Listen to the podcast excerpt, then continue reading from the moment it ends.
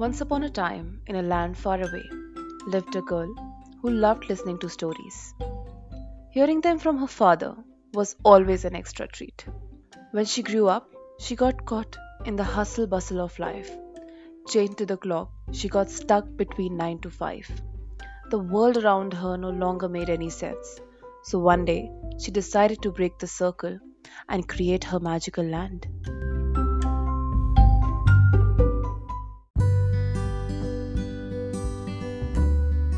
Namaste everyone, my name is Tarushi and you're listening to my podcast Stories You Should Know.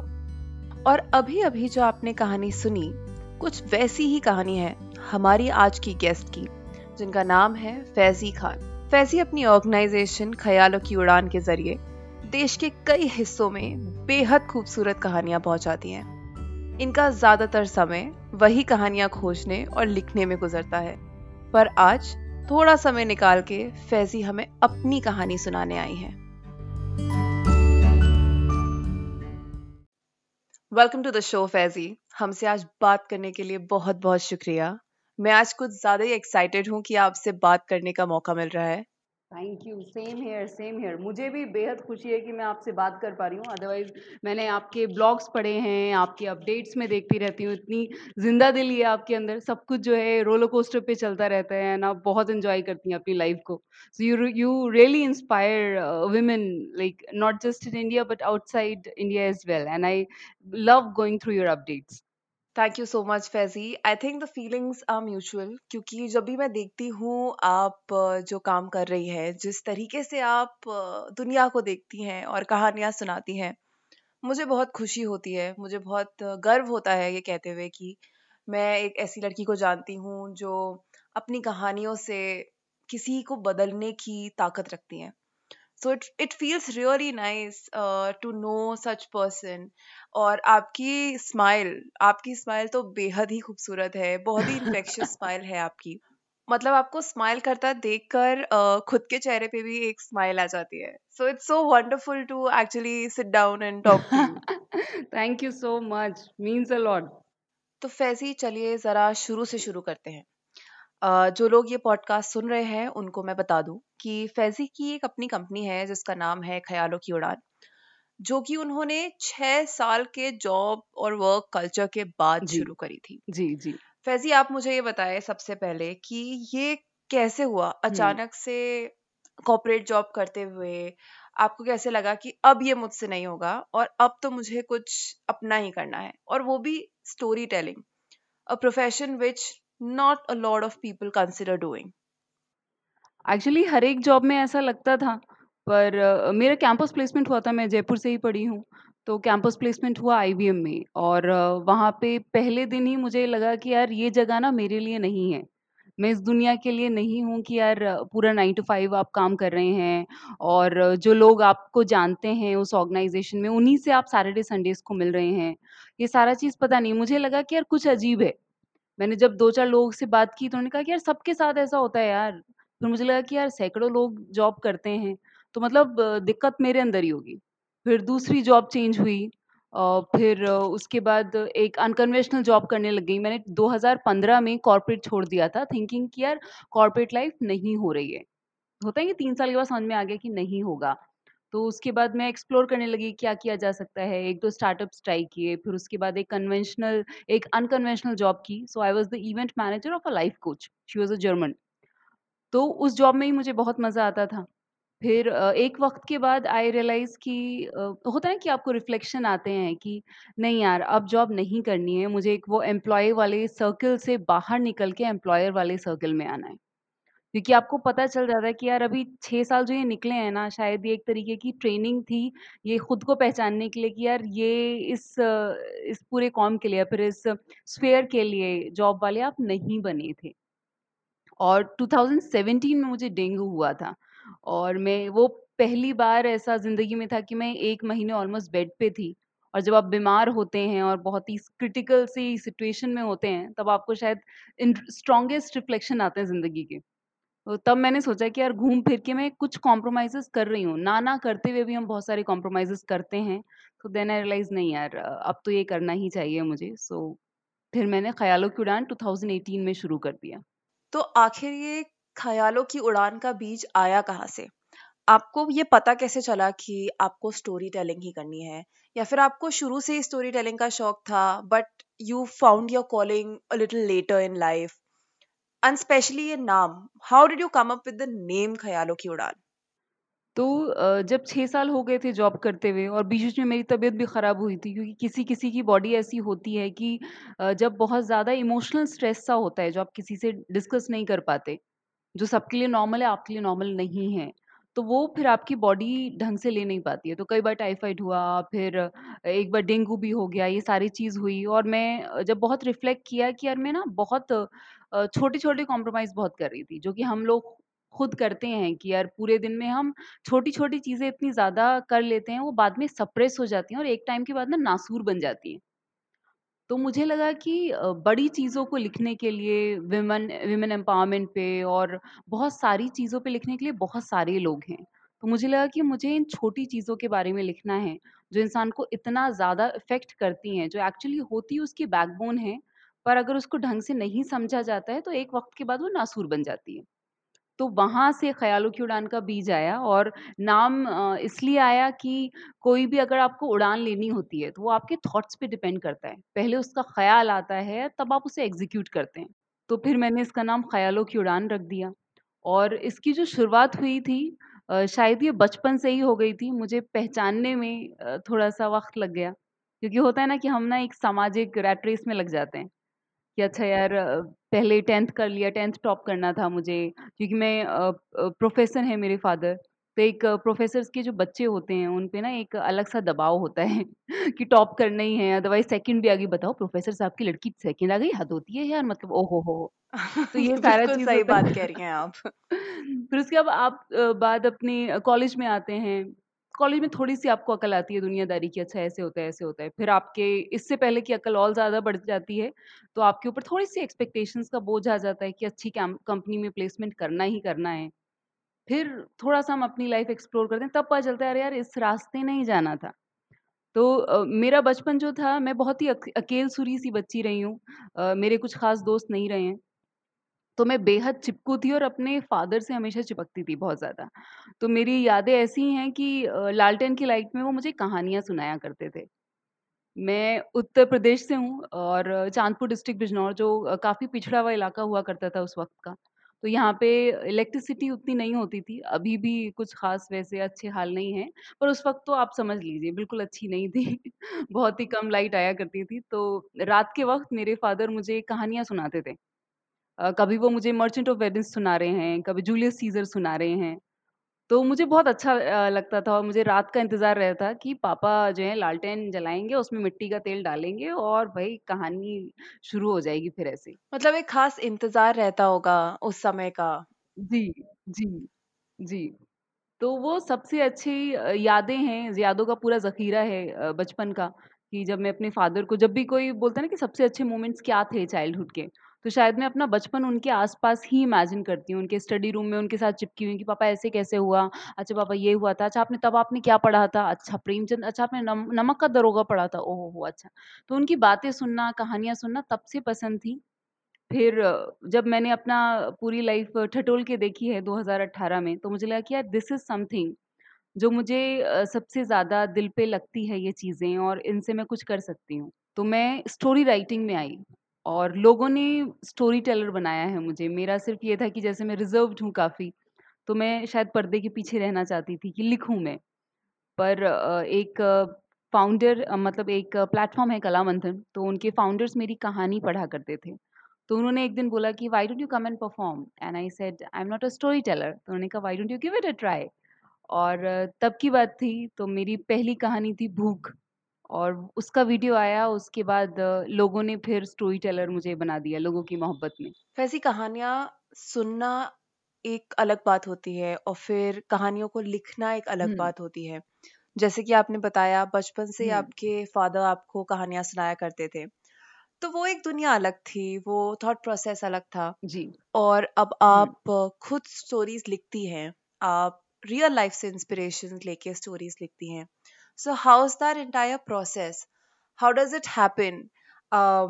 you know when you listen to a story how do you take it in and then put it जी। on the paper वो depend करता है कि आप कैसे-कैसे लोगों से मिली हैं। जैसे कई बार ऐसा होता है कि अ, उनकी जद्दोजहद ऐसी होती है कि आप बोलती हैं कि मैं आपकी कहानी लिखना चाहती हूँ और अगर आप चाहें तो मैं आपका नाम बदल दूँगी तो कई बार ऐसा होता है कि नाम बदल के लिखती हूँ और फिर उसके बाद अ, उस इंसान की कहानी अपने अल्फ़ाज़ों में लिखना। फिर ऐसा फ़ीडबैक मिलना कि कभी-कभी फ़ीडबैक बहुत अच्छा मिलता है कि आपने वो बातें भी लिखी हैं जो मैंने आपसे बोली नहीं थी। तो वो बहुत अच्छा होता है। एक एग्ज़ाम्पल है मेरी एक कहानी है कलाकार। तो लास्ट ईयर जब मैं पृथ्वी थिएटर्स गई थी, तो वहाँ पे अचानक से मुझे एक इंसान मिल गए थे और उनकी आँखों में ना बहुत अलग-सा नूर था और किसी-किसी के चेहरे पे होता है कि आपको स्ट्रगल इतनी प्रोमिनेंट दिखती है, तब भी चेहरे पे रौनक बहुत होती है। और घुंघराले से बाल थे और लग रहा था कि उनके पीछे ना बहुत लंबी-सी कहानी है कुछ। तो फिर मैंने उनसे पूछा था कि अ, मैं आपकी कहानी थोड़ा-सा लिखना चाहती हूँ, आपके चेहरे पे बहुत सारी चीज़ें हैं। और उन्होंने मुझे बताया कि आप मेरा नाम मत लिखिएगा फिर, क्योंकि अब वो वहाँ पे कुछ काम करते हैं और थिएटर्स में भी अब आ चुके हैं। तो जब मैंने उनकी कहानी लिखी, तो काफ़ी चीज़ें जो उन्होंने बताई थी उनको मैंने कोशिश की कि मैं उनके जगह पर सोच कर लिख पाऊँ। कैसे वो दरभंगा से अपना घर छोड़ के भागे थे, कैसे कई सालों तक जिन लोगों का ये ख्वाब होता है कि मुझे मुंबई आना है, मुझे हीरो बनना है, तो क्या-क्या करना पड़ जाता है। तो there are times you end up washing people's toilet for many years और वो ऐसा लम्हा क्या होता है कि आपके सपने तब भी चकनाचूर नहीं होते। और वैसी कुछ कहानियाँ ऐसी होती हैं जब हम उनको सुनते हैं कि उनमें इतना हुँ, दर्द होता है कि समझ में नहीं आता कि वो कहानी हम किसी और को बताएँ या ना बताएँ या इसके बारे में हम लिखें या ना लिखें तो वो जो दिमाग में उस समय जी। चलता है उस चीज़ को किस तरीके से आप आगे प्रोग्रेस आगे बढ़ाती हैं हुँ, क्योंकि इट मस्ट बी डिफ़िकल्ट कभी कभी आपको भी लगता होगा कि हुँ। आपके emotions all over the place होंगे एंड आपको समझ में नहीं आता होगा कि what exactly you should do so how do you actually go ahead with it जी, जब तक कहानी लिखी नहीं जाती है, तो आपके जो जज़्बात होते हैं, वो बहुत ज़्यादा ऊपर-नीचे हो रहे होते हैं और वो जब आप कैरेक्टर डेवलप कर रही होते हैं, तो तब अलग जज़्बात होते हैं। जब उसकी आप जद्दोजहद सोच रही होती हैं, तब अलग जज़्बात होते हैं और जो पूरा रिज़ल्ट निकल के आता है, वो अलग स्टेज होती है। तो अ, कई-कई कहानियाँ हैं कि मैंने जो रोते-रोते लिखी हैं और जब लोग उसे पढ़ते हैं तो उनको भी रोना आता है। सो ये मैंने अपने पूरे इस जर्नी में सीखा कि ऐसी कोई भी कहानी जिसमें आप बहुत इमोशनल फ़ील कर रहे हैं and you are simply writing your heart out, that will reach heart of people. तो मेरी एक कहानी है अकेला। अकेला मैंने आज तक कहीं भी परफ़ॉर्म नहीं की है क्योंकि मैंने जब लिखी थी तब मैं रोई थी, जब उसका शूट हुआ था तो दो से तीन बार मैं रोई थी। तो फिर अभी तक कुछ कहानियों में से एक वो भी है कि मैं शायद परफ़ॉर्म करने से थोड़ा-सा घबराती हूँ क्योंकि वो मुझे बहुत जज़्बाती कर देती है। थोड़ा पीछे चलते हैं अभी। अम, उस समय जब आपने एक्चुअली ये डिसाइड कर लिया जी। था कि मुझको अब ये हुँ, नाइन टू फाइव जॉब नहीं करना है और हुँ, आप ख्यालों की उड़ान शुरुआत ख्यालों की उड़ान की शुरुआत करना हुँ, चाहती थी उस समय दोस्तों से परिवार से किस तरीके हुँ, का सपोर्ट आपको मिला? क्योंकि स्टोरी टेलिंग जो अपने आप में ये जो प्रोफेशन है ज़्यादा लोग इसको कुछ बड़ा प्रोफेशन नहीं समझते। ऑल्सो इस इस लाइन में ट्रू, बहुत स्ट्रगल है। सो so, जब फैमिली को पता चला कि यू you नो know, हमारी बेटी job culture nine to five. छोड़कर एक स्टोरी टेलिंग में जाना चाहती है how was the response how did you get through this entire journey journey थोड़ी ऐसी-सी रही है कि अगर आप घर वालों को सबसे पहले बोलते हैं कि मुझे अपनी कॉर्पोरेट जॉब छोड़नी है, तो उनको लगता है आप पागल हैं और आप बोलते हैं कि नहीं मुझे अनकन्वेंशनल जॉब करनी है क्योंकि मैंने कॉर्पोरेट से उसके बाद अनकन्वेंशनल सेक्टर में कदम रखा था, स्टार्टअप का वो किया था, तो उनको लगा था कि ये पागल हो गई है, कौन भला एक अच्छी-खासी नौकरी छोड़ता है। फिर उसके बाद मैं बोलती हूँ कि 6 साल बाद पापा आप जॉब ही नहीं करनी अब मुझे समझ में आ गया है कि यार जॉब कल्चर के लिए मैं बनी नहीं थी। मुझे अपना वेंचर स्टार्ट करना है। तो उनको फिर लगता है क्या करेगी? पर उनका मॉरल सपोर्ट हमेशा रहा सो उनको पता है कि मैं चीज़ें प्लान करके रखती हूँ, तभी कुछ शुरू करती हूँ। पर उनको अभी भी लगता है कि ये किस राह पर निकली है as a profession story writing और स्टोरी टेलिंग एक बहुत ही लंबे लंबा चलने वाला प्रोफ़ेशन नहीं है। इससे करियर नहीं बनाया जा सकता है, इससे फ़ेम और पैसा जो होता है सोशल एक्सेप्टेंस के लिए, उतना नहीं हो सकता है। तो उनको ये लगता है कि किस किस राह पे निकल गई है। But they are with me moral support है उनका काफ़ी और मेरे फादर भी राइटर रहे हैं, तो उनको कहीं ना कहीं लगता है कि उनका सपना भी मेरे थ्रू वो पूरा होता हुआ देख पा रहे हैं और दूसरी तरफ़ उनको फ़िक्र रहती है कि ये पागल तो नहीं हो गई ये? But but they are with me. दोस्तों से या जानकारों से अच्छा सपोर्ट रहा है एज़ इन कि अब मुझे कॉल्स आते हैं कि जब उनको पता चला था कि मैंने नौकरी छोड़ के अपना वेंचर शुरू किया है डेढ़ साल पहले, दो साल पहले। तो उनको ऐसा लगता था कि यार ये लड़की कितना घूमती है, कितना पार्टी करती है, लगता है किसी ट्रिप पे निकली है, बहुत जल्दी ट्रिप ओवर हो जाएगी। और फिर अब वो देखते हैं कि मैंने उसको फिर डेवलप किया है, उसमें से तरीके निकाले हैं, अ, इमोशनली, कॉमर्शली हर एक तरीके से। तो तब उनको लगता है कि नहीं I get calls few of them जो काफ़ी सीनियर हैं, उनके कॉल आए कि नहीं I am very happy that you proved me wrong. Right Faizi जब मैं आपसे मिली थी अम, उस समय हमारे देश के हालात कुछ ज़्यादा ठीक नहीं थे और ये इसी साल के शुरुआती दौर की बात है फेबरी की बात है। उस वक्त देश के कुछ हिस्सों में काफ़ी टेंशन का माहौल था जी, और आपने मुझे बताया था कि आपको एक शहर से दूसरे शहर में आने की- में कितनी तकलीफ़ उठानी पड़ी। जी, अम, एक यही वजह है कि मैं आपसे एक सवाल पूछना चाहूँगी। सिर्फ़ रिलीजन की वजह से have you ever um, felt or have you ever been discriminated um, personally or professionally just because you are muslim? जी। ये होता है काफ़ी पर्सनली मैंने बहुत ज़्यादा फ़ील किया है इस चीज़ को। और प्रोफ़ेशनली क्या है कि मेरे मैं जितने लोगों से मिली हूँ काफ़ी खुशनसीब रही हूँ कि वो जिनका ज़हन ऐसा नहीं है, पर काफ़ी लोगों से ऐसे भी मिली हूँ जिनका ज़हन अच्छा नहीं था, जो कम्युनल थे। पर्सनली एक बार मेरे साथ ऐसा हुआ था इसी दौरान में कि मैं जहाँ पे रहती थी, एक नई जगह शिफ्ट हुई थी और उनको जब मेरा नाम पता चला था उन लड़कियों को, तो उन्होंने कहा था शुरुआत में तो बोला कि नहीं यहाँ पे नॉन-वेज नहीं आएगा एंड आई सेड कि ठीक है मैं बाहर खा सकती हूँ और मैं वैसे भी ज़्यादा रहती नहीं हूँ, मैं ट्रैवल ज़्यादा करती हूँ। तो उन्होंने लैंडलॉर्ड को जाके ये कहानी कर दी थी कि फ़ैज़ी आके हमसे लड़ी है और ये जो है अच्छी लड़की बिल्कुल भी नहीं है, कितना घूमती है, पता नहीं कहाँ-कहाँ जाती हो और इसने जानबूझ के नॉन-वेज मँगाया है घर पे और हड्डियाँ हमारी मूर्तियों के सामने छोड़ दी। That one day I was travelling और मैं हाइकिंग के लिए गई हुई थी और मेरे पास कॉल आया था कि मैम आपको ना खाली करना होगा, कि मैम आप जैसी लड़की ना चाहिए नहीं हमें। एंड आई वाज़ कि आपके पास एकदम से कॉल आया है कि यार लड़की मेरे जैसे क्यों नहीं चाहिए कि व्हाट हैपेंड? तो कि नहीं मैम आपकी ना कंप्लेन आई है। फिर बाद में पता चला कि उन लड़कियों ने इतना रोना जाके रोया कि वो आके लड़ी है हमसे और उसने जो है नॉन-वेज मँगाया, हड्डियाँ मूर्तियों के सामने छोड़ दी। तो ये चीज़ कहाँ से आई? उनके घर वालों ने उनके कहीं ना कहीं दिमाग में डाला होगा कि मुस्लिम्स जो होते हैं वो नॉन-वेज खाते हैं और नॉन-वेज खाने वाली जो कौम होती है वो अच्छी नहीं होती है। तो इमेजिन वो भी शायद हम जैसी लड़कियों की तरह ही कहीं बाहर से आई हैं, दिल्ली आके शिफ्ट हुई थी और उनके दिमाग में इतना आया कि कैसे भी करो इसको बाहर निकाल दो। प्रोफ़ेशनली क्या है कि कुछ लोगों को जब पूरा नाम पता चलता है तो वो कई चीज़ों में आएँ-बाएँ कर जाते हैं कि अच्छा हाँ, देखेंगे मैम वो आंसर नहीं आया है वेंडर का, मैम पता नहीं है। अच्छा नहीं मैम वो डील नहीं हो पाएगी, मैम आपने जो कोटेशन दिया है इट्स वेरी हाई और आपको पता चल जाता है कि यू गेट एन इंट्यूशन कि अच्छा इनका ज़हन जो है वो उस तरफ़ है शायद। And I think the even worst part is कि ये सवाल शायद मैं किसी से इस प्रकार नहीं पूछूँगी कि क्या आपको हिंदू होने की वजह से कुछ प्रॉब्लम उठानी पड़ी कभी? It's just so unfair on so many levels कि हमारे देश में हम लोगों को उनके रिलीजन की वजह से जज करते हैं और अपना एक प्री कंसीव नोशन बना लेते हैं उनके बारे में। सो so, अगर अब हम बात करें इस प्रोफेशन में होने की and we know that even story telling is a male dominated industry जी, यहाँ पे आपको ज़्यादा स्टोरी टेलर्स जो कि औरतें हैं वो शायद दिखेंगी नहीं या फिर अ, वो इतनी पॉपुलर नहीं है तो लोगों को पता नहीं है उनके बारे ट्रू। में so it's a very still very upcoming profession for ladies for women if i may say um.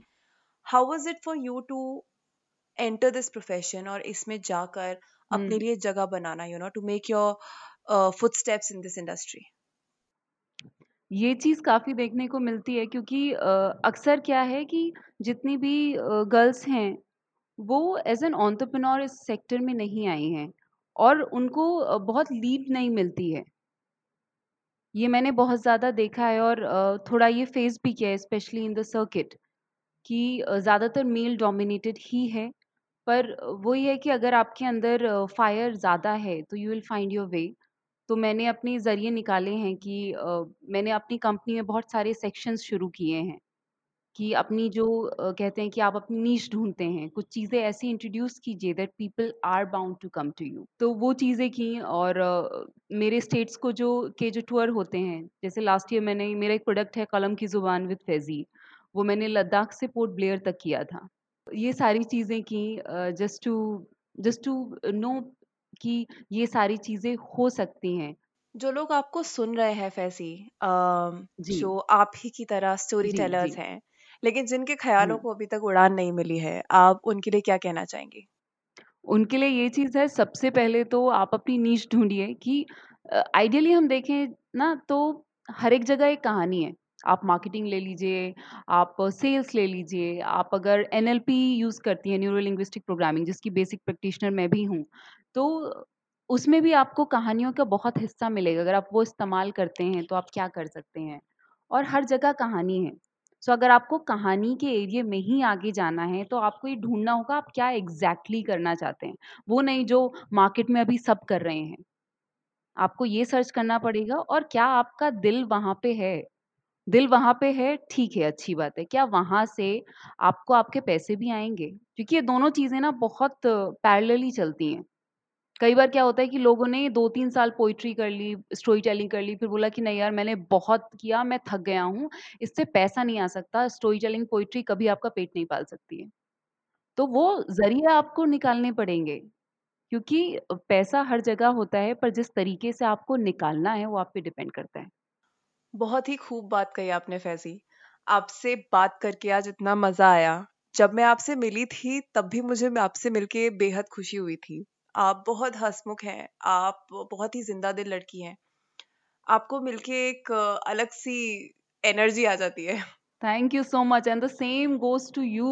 Powerful women एकदम से आपको देख के लगता है इतना ज़्यादा आपके बारे में सुना था मैंने हमारे जो म्यूचुअल फ्रेंड्स हैं उनसे कि अरे तुम यार तरुषि से मिलना यार तुम तरु तुम मुंबई गई तुम उससे नहीं मिली यार।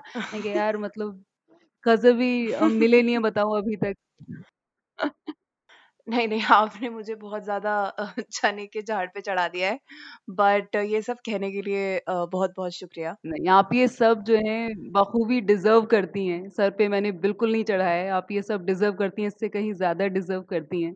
क्योंकि बहुत कम ऐसी लड़कियाँ होती हैं जिनमें एक पावर जो है दिखती है और वो पावर आगे परस्यू भी कर पाती हैं। वो भी हर एक तरीके से। आप में एक बागी भी दिखती है मुझे, एक बहुत ही आगे जाने वाली लड़की दिखती है, बहुत हँसमुख दिखती है, बहुत चुलबुली-सी लड़की भी दिखती है। इतनी सारी खूबियाँ एक साथ बहुत कम लोगों में हो पाती हैं। और आपका जो कंटेंट होता है, हर एक तरीके का जो आप कंटेंट लिखती हैं, मुझे बेहद पसंद है। Thank you Faizi, thank you for your kind words. और जो लोग ये पॉडकास्ट सुन रहे हैं, मैं उनको बता दूँ कि आप फैज़ी को फ़ॉलो कर सकते हैं उनके इंस्टाग्राम पेजेस पर, ख्यालों की उड़ान और क्रेज़ी डॉट फैज़ी पर। फैज़ी का एक यूट्यूब चैनल भी है, जहाँ पे वो अपनी बहुत खूबसूरत कहानियाँ अपलोड करती हैं और आप वहाँ जाके उनको देख सकते हैं। उनके चैनल को सब्सक्राइब कर सकते हैं और लोगों को उनके बारे में बता सकते हैं। You can get more information about her on her website Khayalo की Udan. Also, Faizy's new book is coming this year, so उसकी information भी आपको उनकी website पे मिल जाएगी. And once again, thank you so much Faizy for coming on the show और हमसे बात करने के लिए अपना time देने के लिए. And thank you so much for your time, Tarushi. It was so much fun. Take care. That was Faizi Khan, everyone, the founder of Khayalo Udan. She's a beautiful storyteller, so go follow her. And I hope you enjoyed today's podcast. And if you did, then please, please tell more people about it. Share it on your Instagram stories, everyone. Please tag me, tag the page. It's called Stories You Should Know. My page is called Tangy Misty. Also, please do drop a comment if wherever you're listening allows you to. And if this is the first time that you're listening to an episode of Stories You Should Know, then you can go back and listen to more amazing and beautiful stories of people from all around the world. And I want to tell you all about my new YouTube series called The Reporters, which is out now and is available on my channel, so you can go and check it out. Just type Tarushi Chaudhary on YouTube and you will find it. It's the first edition, which is called the Bollywood edition, where I'm talking to uh, some of the most talented Bollywood reporters and they spill the beans about their life and what goes on behind the camera. So please check it out and don't forget to subscribe to channel. Thank you for listening to this episode everyone. Please take care of yourself and your loved ones. Wear a mask all the time when you're out guys. Help someone in need if you can and be kind. This is Misty signing off.